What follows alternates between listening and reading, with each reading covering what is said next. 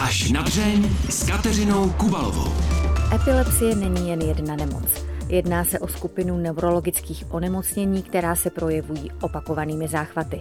Tak praví moudrá literatura. Jak se ale s epilepsií žije? A jak se zachovat, když jsme svědky epileptického záchvatu? I na to už za chvíli odpoví ředitelka společnosti E. Alena Červenková a lektorka Bára Chalupová. Od mikrofonu vám dobrý poslech přeje Kateřina Kubalová. Do pořadu až na dřeně dnes nepřišel jeden host, ale dva hosté. Mám tady dámy ze společnosti E, paní ředitelku Alenu Červenkovou a lektorku Báru Chalupovou. Dobrý den. Dobrý, Dobrý den. den. Naším velkým tématem dnes bude pochopitelně epilepsie. Paní ředitelko, kolik lidí v České republice epilepsii má? Je to nějak spočítané? Český statistický úřad mm-hmm. nám eh, na jaře loňského roku sdělil, že je to 100 tisíc lidí, kteří žijí v České republice s epilepsí. Mm, je to z vašeho pohledu velké číslo, malé číslo? Je to poměrně, Jak se to přebrat? Je to mm-hmm. poměrně hodně velké číslo z mého pohledu. Mm-hmm. Mm. Dá se to zobecnit, koho se epilepsie týká, jestli víc mužů, žen, starších, mladších, dětí? Jak to je? Tu statistiku neznám, zdali víc mužů nebo žen, ale udává se, že nejčastěji epilepsie přichází v dětském věku a mhm. ve starším věku, nicméně nevyhýbá se komukoliv vlastně v produktivním mhm. věku, ale ta skupina nejvíce zastoupená jsou, uh, udává se děti a starší lidé, kdy se poprvé epilepsie projeví v životě. A jak se epilepsie v tom životě projeví? Prostě najednou z čista jasna i třeba dosud zdravému člověku přijde záchvat, nebo se to nějak třeba ohlásí dopředu? Jak to je? Objeví se vlastně z čista jasna, mm-hmm. jako blesk z čistého nebe. A nikdy nevíte, kdy může přijít epilepsie do vašeho života.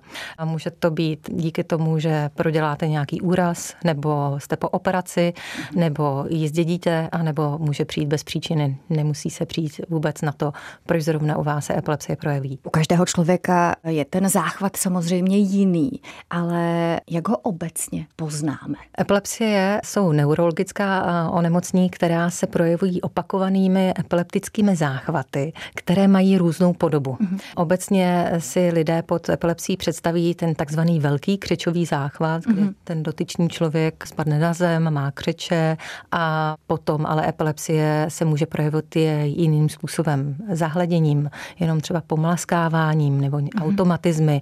Může člověk být přivědomý nebo bezvědomý. Těch projevů epilepsie je mnoho. Bára Chalupová, která je tu dnes s námi, je lektorka, studentka speciální pedagogiky, ale také dáma, která se od dětství, jestli se nepletu, potýká právě s epilepsí. Báro, pamatuje si člověk záchvat?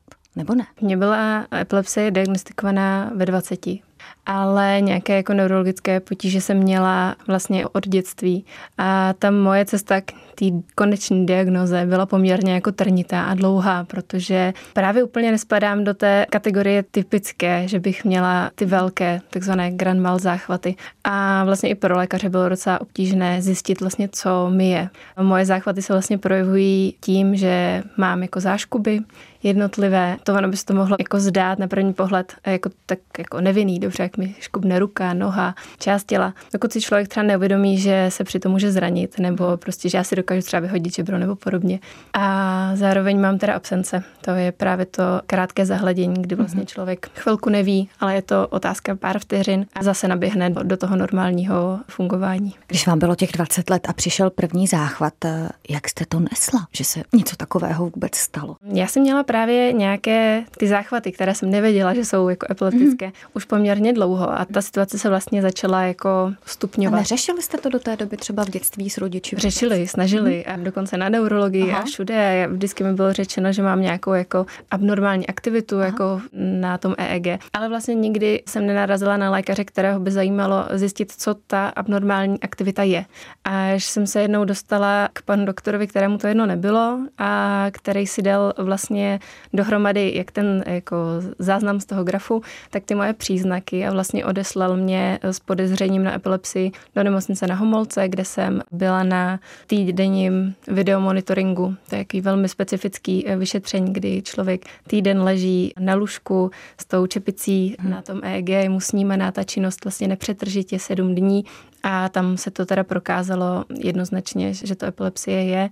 Nasadili mi léčbu a jak jsem to nesla, nesla jsem to velmi těžce. Na jednu stranu se mi ulevilo, věděla jsem konečně, co mi je, člověk se může k tomu nějak postavit, může se začít nějak chovat, třeba i šetrnějíc eh, k tomu mm-hmm. svýmu tělu. Na druhou stranu to byl velký šok a velká změna. Najednou do toho života přijdou nějaký pravidla, nějaký omezení. Já jsem třeba velmi těžce nesla to, že mi vzali řidičák. To najednou prostě přišla mm-hmm. paní doktorka a řekla, tak nasadíme vám léčbu a dám podnět a na úřad mm. odebereme vám vlastně řidičské oprávnění. A to je upřímně docela šok, no, když takhle ve 20 letech člověku, který studuje a má před sebou tak nějak jako celý jako život je svobodný, je prostě svobodný právě třeba tím řízením, že prostě se mm. může dostat kam chce a vlastně žije si relativně bezstarostný život a najednou tam padne ta jako diagnoza, která spoustu věcí mění. Změnilo to i vaše preference třeba právě co se týká budoucí práce, studia? Vy teď, jak už jsem říkala, studujete speciální pedagogiku, tak to rozhodnutí padlo až po té diagnoze, nebo už předtím jste směřovala tam? Já jsem směřovala, já jsem studovala a vlastně ta diagnostika té epilepsie přišla v prvním semestru, v prvním mm-hmm. ročníku. A vlastně, když člověku nasadí léčbu, tak u spousty lidí trvá dost dlouho, než si na tu léčbu navykne. Jsou tam nějaké nežádoucí účinky, to tělo se prostě s celým tím procesem musí srovnat, jak co se mhm. týká těch léků, tak prostě i ta psychika se musí jako srovnat nějakou dobu. A v tu dobu to vlastně nebylo vůbec pro mě skloubitelný s nějakým studiem, takže já jsem se ho vzdala. Postupně jsem se vzdávala i myšlenky toho, že budu někdy dělat v té oblasti, kterou bych si přála. A vlastně chtělo to čas, abych si uvědomila, že to je ale opravdu něco, co dělat chci. A vlastně teďka jsem se ke studiu vrátila. No. Když se s tím člověk nějak sám srovná, tak potom stojí před tím velkým úkolem začít to nějakým způsobem říkat svému okolí. Měla jste období, kdy jste třeba nechtěla, kdy jste to raději tajila, tutlala, protože epilepsie je pořád trošičku opředená takovými mýty, představami právě o tom zmítajícím se člověku, jak jste paní ředitelko před chvílí říkala. Já mám takovou zkušenost, že málo kdo to dokáže vzít tak nějak jako normálně. Já mám zkušenost mm-hmm. se dvouma extrémy. Aha. Buď to vlastně, když někomu řeknu, že mám epilepsii, mm-hmm. ale že mám vlastně ty malé záchvaty bez ztráty vědomí, tak eh, nějaká část lidí to vlastně bagatelizuje a vlastně si řekne, dobře, tak fajn, tady ne, vlastně nehrozí žádný nebezpečí, to vlastně nic není mm-hmm. a mhm. vidí za tu jenom ty záchvaty. S tou epilepsií se pojí spoustu jiných ještě věcí, než jenom ten samotný záchvat. Takže spoustu lidí to jako bagatelizuje a řekne si, jo, tak vlastně to se nic neděje a to taky není úplně fajn. A pak je část lidí, která slyší tu diagnózu té epilepsie a má vlastně najednou hrozný strach. Najednou vás jako vidí jinak. Je tam prostě nějaká jako pocit, že vás musí jako ochraňovat a vlastně se vás možná i trochu jako bát mm-hmm. a, a vlastně je tam ten pocit toho nepředvídatelna. A já mám teda jako zkušenost s tím, že hrozně málo lidí to dokáže brát tak nějak jako standardně, že prostě dobře, tak ta nemoc tam je, ale ten člověk není ta diagnóza. Mm-hmm. Je tam furt zatím jako schováno spoustu jako jiných kvalit a silných stránek a podobně. Vy jste zmiňovala nepředvídatelno a to je z mého pohledu, možná mě opravíte na té epilepsii asi to nejhorší, že člověk neví, kdy ho třeba ten záchvat potká, jestli bude v klidu doma, nebo bude někde v tramvaji, v divadle, kdekoliv. Je to něco jako velmi specifického pro tu epilepsii, že vlastně člověk opravdu neví. Něco člověk tuší, že má už třeba po nějaké mm. době vypozorované spouštěče, že ví, že mu záchvaty způsobuje nedostatek spánku nebo příliš mm. jako stresu, únava, nebo prostě nějaké velké emoce, nebo alkohol, nebo to, že zapomene prostě si vzít léky a podobně. Ale pak je právě ta skupina těch záchvatů, které přicházejí prostě opravdu jen tak z ničeho nic, kdy to třeba vůbec jako nečekáte. A to není vůbec příjemný pocit říká Bára Chalupová. Paní ředitelko Aleno Červenková, povězte mi, když eh, budu třeba někde na ulici a teď uvidím člověka, kterého třeba postihl právě ten epileptický záchvat, co mám dělat? Tak pokud eh, ten dotyčný eh, má právě ten velký křičový mhm. záchvat, mm. ten asi zaznamenáte, mm. který se ale někdy může třeba splést za jinou diagnózu. Třeba i člověk, který má cukrovku a má právě záchvat, může vlastně být ve stejných křičích, tak mm. jako člověk se epilepsí. Ale ať se jedná o kohokoliv, pokud někoho takového vidíte a neznáte ho, tak je určitě dobré zavolat vždycky záchranku a postupovat podle pokynů, který dostanete při mm. volání na záchranku záchrannou službu. A pokud toho dotyčného znáte a víte, že je to epileptický záchvat, tak určitě postupujte tak, že ideálně, pokud je to možné, zachováte relativně klidnou hlavu, podívejte se na hodinky, abyste věděli, kdy záchvat začal, protože pět minut je vlastně takový limit, kdy by měl vlastně skončit a po pěti minutách, když nepřestává, tak volejte záchranou službu, i přesto, že toho dotyčného znáte a víte, jak u něho ta epilepsie nebo epileptický záchvat probíhá.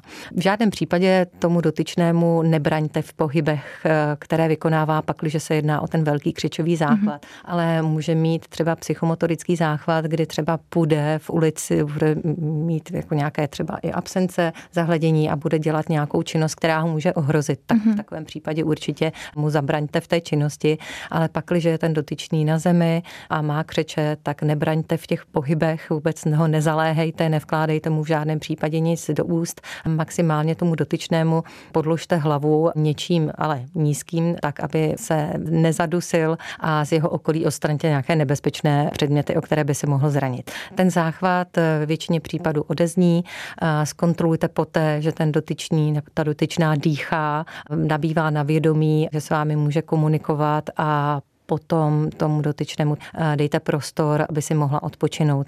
Pak, když ten záchvat trvá déle než pět minut, tak vždycky volejte. Společnost E kromě jiného pořádá také různé besedy a semináře, třeba mm-hmm. pro pedagogy, zkrátka pro veřejnost, která má zájem o epilepsii. Mm-hmm. Je hodně lidí, kteří se chtějí dozvědět něco víc, jak třeba právě pomoci epileptikovi, jak se k tomu postavit? Naštěstí ano. Během našich webinářů a besed se ročně proškolí až 1500 lidí, hmm. kteří je navštíví. Ty webináře jsou určené pro veřejnost a na těch webinářích i besedách nutno podotknout vlastně vždycky vystupují samotní lidé s epilepsí. Oni jsou těmi, kteří vlastně mluví o tom, co žijí. Právě Bára je naším spolupracovníkem, která na ty besedy, ale i na webináře chodí vystupuje sama se svým příběhem a vlastně ukazuje, jaké to je žít s epilepsí a sama sděluje, co vlastně je potřeba a jak ideálně vlastně spolupracovat s člověkem s epilepsí, jak se k němu chovat. Takže webináře vždycky, i ty besedy ve školách, i v různých zařízeních a organizacích, i u zaměstnavatelů nesou to know-how toho člověka samotného,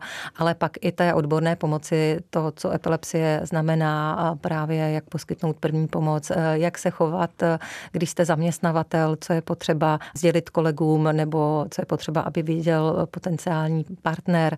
Ty témata jsou široká. Epilepsie a sport, epilepsie intimní život, epilepsie a materství. Jak se vyrovnat s tím, že eh, já sama mám epilepsii a mám malé dítě, jak mu sdělit svoji diagnozu, anebo jsem já tím dítě, dítětem a můj rodič má epilepsii, jak vlastně ten, eh, tu komunikaci otevřít, jak tu situaci doma zabezpečit. Ty obavy a strachy a úzkosti se právě z té nepředvídatelnosti tím tématem a těmi různými tématy vlastně pojí. Právě ve školství je to téma, téma velmi živé, velmi často právě v odborném sociálním poradenství se na nás obrací eh, rodiče dětí s epilepsií. Jejichž děti nejsou přijímaný na sportovní aktivity, eh, jako jsou lyžařský zájezdy nebo mm-hmm. pobyty v přírodě ve škole, nebo nejsou přijímaný do mm-hmm. školních družin a na další volnočasové aktivity. Takže ta práce i s tím tématem, nebo i vůbec s pedagogem, spolupráce a komunikace s pedagogy, ale i se spolužáky je to, čemu se věnujeme. Jinými slovy, člověka, dítě s epilepsí vůbec není potřeba z něčeho vylučovat. Stačí se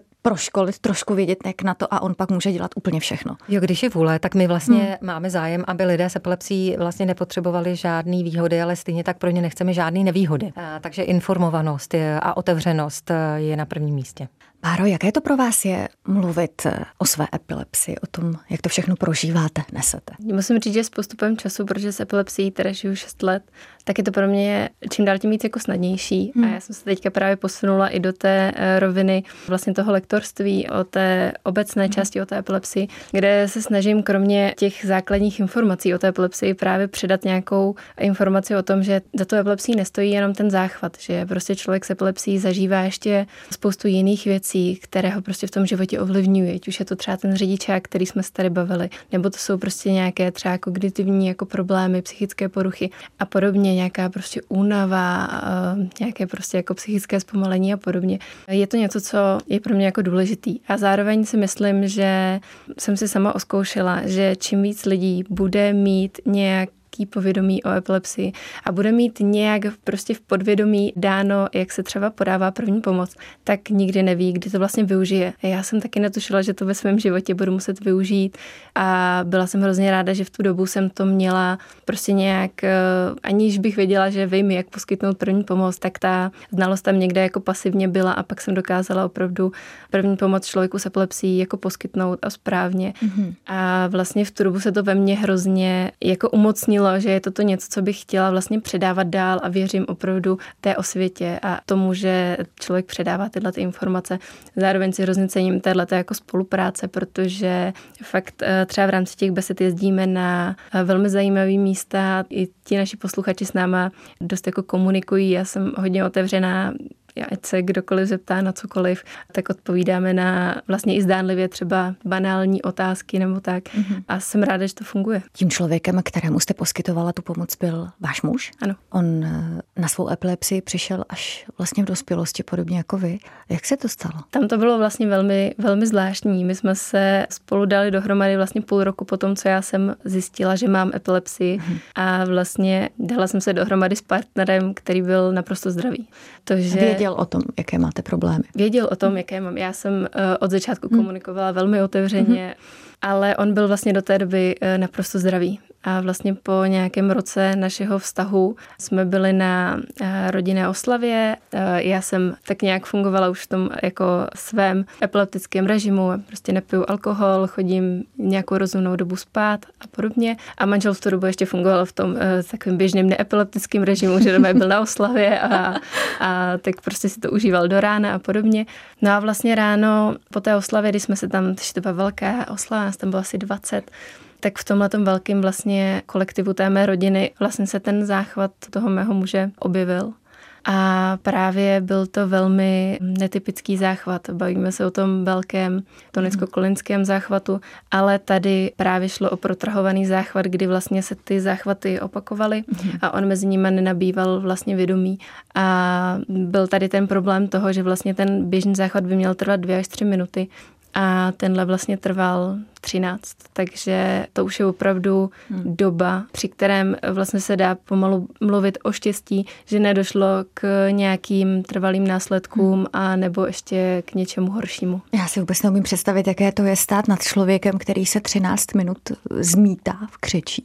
A vy jste navíc musela vědět, co se mu děje. Je pravda, že ono vlastně, my jsme takhle vedle sebe seděli a, a hmm. on vlastně najednou začal máchat rukama a vypadalo to, všichni mi potom zpětně říkali, že si myslí, že něco odhání. A, a já nevím, já jsem během prvních pár vteřin věděla, hmm. že, že už je zle a věděla jsem, o co jde. Hmm. A tam teda bylo hrozně vlastně zajímavé, jak nás tam bylo hodně a vlastně člověk zjistí, že, že je vlastně na to v tu chvíli jako sám a vlastně, hmm. že v té první pomoci toho opravdu nejde moc udělat. Že vy hmm. opravdu zabezpečíte ten prostor, dáte mu něco pod tu hlavu, uložíte ho na, do bezpečné pozice a pak vlastně dlouhé a dlouhé minuty koukáte na toho vašeho nejbližšího člověka a vlastně jenom si přejete, aby to jako skončilo, aby to jako přestalo a čekáte na to, až přijede ta záchranka.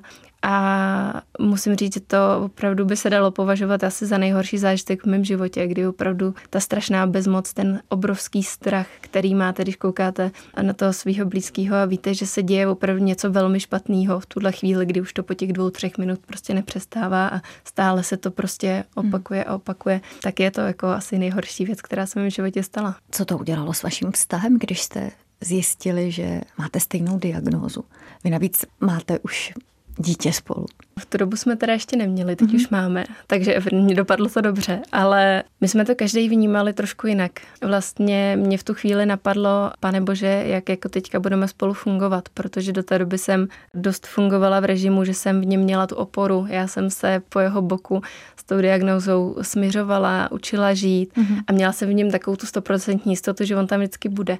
A vlastně on na začátku té léčby zase prožíval podobné věci jako já. Ten člověk prostě nějakou dobu je na tom velmi jako špatně. Bavíme se prostě třeba o době třeba půl roku. Takže pro mě tohle to bylo jako, já jsem si opravdu nedokázala představit, že prostě spolu budeme moc vůbec fungovat. Zároveň tím, že ho odvezli do nemocnice, já v tu chvíli jako jeho partnerka a jeho rodina na druhé straně republiky jsme měli problém se k němu vůbec jako dostat. Takže u nás to vlastně po tom, co jsme si srovnali, že spolu teda chceme být, vedlo třeba k tomu, že jsme se eh, za asi tři měsíce úředně brali a vlastně tam to byl nějaký takový racionální krok, který nám přišel v tu chvíli jako správný, nelitujem toho, jsme za to rádi. A zároveň teda můj muž tvrdí, že on potom, co měl ten záchvat a potom vlastně, co si prošel tím kolečkem, kterým jsem si těch pár let předtím prošla já, říkal, že vlastně mm, mě v tu chvíli teprve pořádně jako pochopil, mm. že z jeho mm. strany došlo k pochopení, že se do té doby jako hrozně snažil chápat, co to znamená, když říkám, že jsem unavená, že se necítím dobře, že přesně mám nějaký strach z toho, že by ten záchvat mohl mm-hmm. jako přijít. Že prostě nerozuměl tomu, jako jak to, že můžu být unavená, když jsem jako nic nedělala.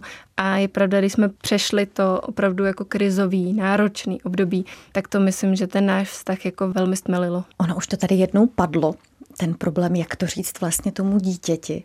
Vy máte dítě ještě dost malé, řekla bych, ale už jste uvažovali, jak mu to třeba řeknete. Pozor, maminka s tatínkem mají takový makový problém, kdyby náhodou volej, dělej tohle a tohle. Máte to nějak rozmyšlené, jak to uděláte? Tohle je pro nás docela velký téma. Aha. Našemu synovi je teda zatím dva půl roku, hmm. ale eh, víme, že bychom do budoucna určitě si chtěli zajít za dětským psychologem, který hmm. by nám poradil přesně, eh, jak komunikovat komunikovat mm-hmm. s tím dítětem. Ale zároveň to neznamená, že bychom vlastně syna od toho úplně distancovali. No mm-hmm. právě, že naopak. My vlastně úplně od malička je u nás jako nenazýváme to asi úplně tím, že maminka má epilepsii nebo tatínek má epilepsii, mm-hmm. ale bavíme se i s tím velmi malým dítětem mm-hmm. dost otevřeně o tom, hele, dneska mi prostě není dobře, mhm. necítím mm-hmm. se dobře, dneska budeš s tatínkem, nebo prostě není mi dobře, dneska nepůjdeme ven, budeme si tady hrát, budeme si prostě vezmeme si nějakou, nevím, stavebnici knížku, budeme mm. na zemi, já si prostě potřebuji odpočinout a podobně.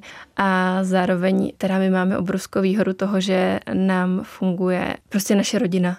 Máme obrovskou podporu, zejména jako v mých rodičích, mm. který s námi žijí eh, ve dvougeneračním baráku a vlastně pomáhají nám s, mm. jako se zabezpečením jakýchkoliv vlastně situací i vlastně nějakých jakoby krizovějších. Ale je to určitě tak, že vlastně i teď, i s tím opravdu malým dítětem komunikujeme to, že prostě nějak nemocný jsme a snažíme se mu prostě dát, že není potřeba se bát, ale je potřeba opravdu udělat, třeba se chvíli chovat trošku jako jinak, změnit činnost a podobně. Já bych se asi strašně bála, že mě chytí záchvat někdy, když budu třeba venku sama s tím synem. To třeba slychávám taky často hmm. Třeba na těch besedách a podobně, ale musím říct, že třeba se mě lidi ptají, a jak to máte jako s koupáním, jak jste to řešili jako s přebalováním a, a s kočárkem a podobně. Já možná bych to řešila jinak, kdybych vlastně eh, na té druhé straně měla zdravého partnera, ale tím, že hmm. vlastně jsme oba dva s epilepsí, tak eh, když by si člověk pokládal takovéhle otázky, tak by vlastně zjistil, že vlastně nemůže udělat Hmm, téměř nic. Pravda. Jo, jako kdyby jsme se bavili o tom, že není vlastně úplně bezpečné, abych jako s epilepsí dítě koupala, tak ale když to neudělám já, neudělá to ani ten hmm. manžel, tak to dítě se samo nevykoupe. To byste uh, si mohla sedět jenom doma a koukat. Takže jo, samozřejmě ne, nepopírám, že někdy hmm. ty myšlenky tam jsou, že se člověk prostě necítí dobře a je takový jako opatrný, ale vlastně u nás tohle to moc není téma, protože se snažíme fakt nepodléhat tomu strachu, stresu, protože bychom v něm vlastně mohli být pořád, když by nebylo dobře mě, bylo by jako špatně manželovi a byli bychom v začarovaném kruhu a myslím, že bychom žili jenom ve strachu a ve stresu a to je teda něco, co se snažíme u nás spíš eliminovat, než podporovat. Říká Bára Chalupová, lektorka společnosti E. Paní ředitelko, my už jsme tady leco z toho nastínili, ale jaký má naše česká společnost vztah k lidem s epilepsií a co je třeba z vašeho pohledu takovým největším problémem? Tak z praxe vnímám, že je to jakýsi strach vlastně z toho, mm-hmm. že lidé úplně neví, co je to konkrétně epilepsie a jak vlastně pomoct eh, při mm-hmm. případném epileptickém záchvatu. Jistá obava z toho, že vlastně nebudou vědět, co dělat, jak se zachovat a co to vlastně ta epilepsie je. Takže informovanost je stěžejní. To je pro mě úplně alfa omega, ta otevřenost komunikaci, strach eh, u zaměstnavatelů z nějakého potenciálního rizika, že dojde k úrazu na pracovišti, co to znamená pro toho zaměstnance, pro to toho zaměstnavatele. I jisté předsudky o tom, že třeba epilepsie není neurologické, ale psychiatrické onemocnění. Potom je velký strach třeba právě i to, když děti ve třídě eh, mohou mít epileptický záchvat, tak mhm. ale asi je to strach pořád. Ať je to jedno, kde to je vlastně. Ten společný jmenovatel nějaká obava, že nevím, jak asi mám reagovat. A na druhou stranu u samotných lidí s epilepsí jsou taky ty strachy a musíme je přiznat právě třeba i na základě nějakých negativních zkušeností se obávají potom třeba o epilepsii mluvit. Takže vlastně nejde nutně vyžadovat, aby byli všichni lidé s epilepsí nutně otevření, protože mm-hmm. prostě některé zkušenosti je vedou k tomu, že jako není dobrý vždycky na priori, na první mm-hmm. dobrou sdělovat, že zrovna já mám epilepsii. A že vlastně čekají nějakou dobu, než si to prostředí osahají a pak teprve získají nějakou důvěru a jdou jakoby z kůží na trh. Ono to asi opravdu není vůbec jednoduché sednout si, Báro, a říct si, tak a já mám epilepsii. Jo, to si myslím, že určitě není, protože je potřeba říct, že ve většině případů je to diagnoza celoživotní. To není onemocnění, které z pravidla se prostě nedá vyléčit, dá se nějak potlačovat ty jeho projevy, ale člověk musí přijmout to, že vlastně nastává nějaká dlouhotrvající nebo celoživotní změna a s tím se člověk nesrovná za týden. Ještě mi, paní ředitelko, na závěr pověste, co všechno chystáte na rok 2023? Vy jste neskutečně aktivní, máte spoustu záležitostí za sebou a předpokládám, že i před sebou naplánovaný. A, tak určitě chceme pokračovat v tom, co už vlastně je rozjeto a započato. Vzdělávání a, a osvěta o epilepsii mezi zaměstnavateli a zaměstnanci a kolegy mm-hmm. lidí s epilepsií, mezi samotnými lidmi s epilepsií a nově chystáme právě rozšíření toho vzdělávání ve školách, ve školství, přímou spolupráci s pedagogy, se samotnými dětmi s epilepsií, s jejich spolužáky a ještě víc prohloubit tu vzdělanost a osvětu ve školství. Určitě chceme pokračovat eh, v našem psychosociálním odborném poradenství, které chceme i rozšířit o peer podporu. Připravujeme se na přípravu vlastně školícího programu profesionálního proškolování pírů, vlastně průvodců, mm-hmm. kdy samotní lidé se epilepsií provází ty, kteří jsou třeba čerstvě diagnostikovaní se epilepsií nebo se ocitli v nové situaci životní, která je nějak naléhavá, tíživá, protože se nám velmi dobře osvědčuje, že sdílení a provázení vzájemná podpora velmi pomáhá. Plus další činnosti, hlavně třeba našeho sociálního podniku Aranžérie, pokračování v projektu Kitka pro baby a dědu a další. Do pořadu až na dřeně dnes přišli Alena Červenková a Bára Chalupová ze společnosti E. Moc krát vám děkuju. Mějte se krásně. Děkujeme. Děkujeme, děkujeme za pozvání. Naschledanou. No a mě už nezbývá než dodat, že pořad až na dřeně si můžete poslechnout také jako podcast. A k dispozici je také videozáznam z natáčení. Kateřina Kubalová se těší na slyšenou zase za týden. Mějte se krásně.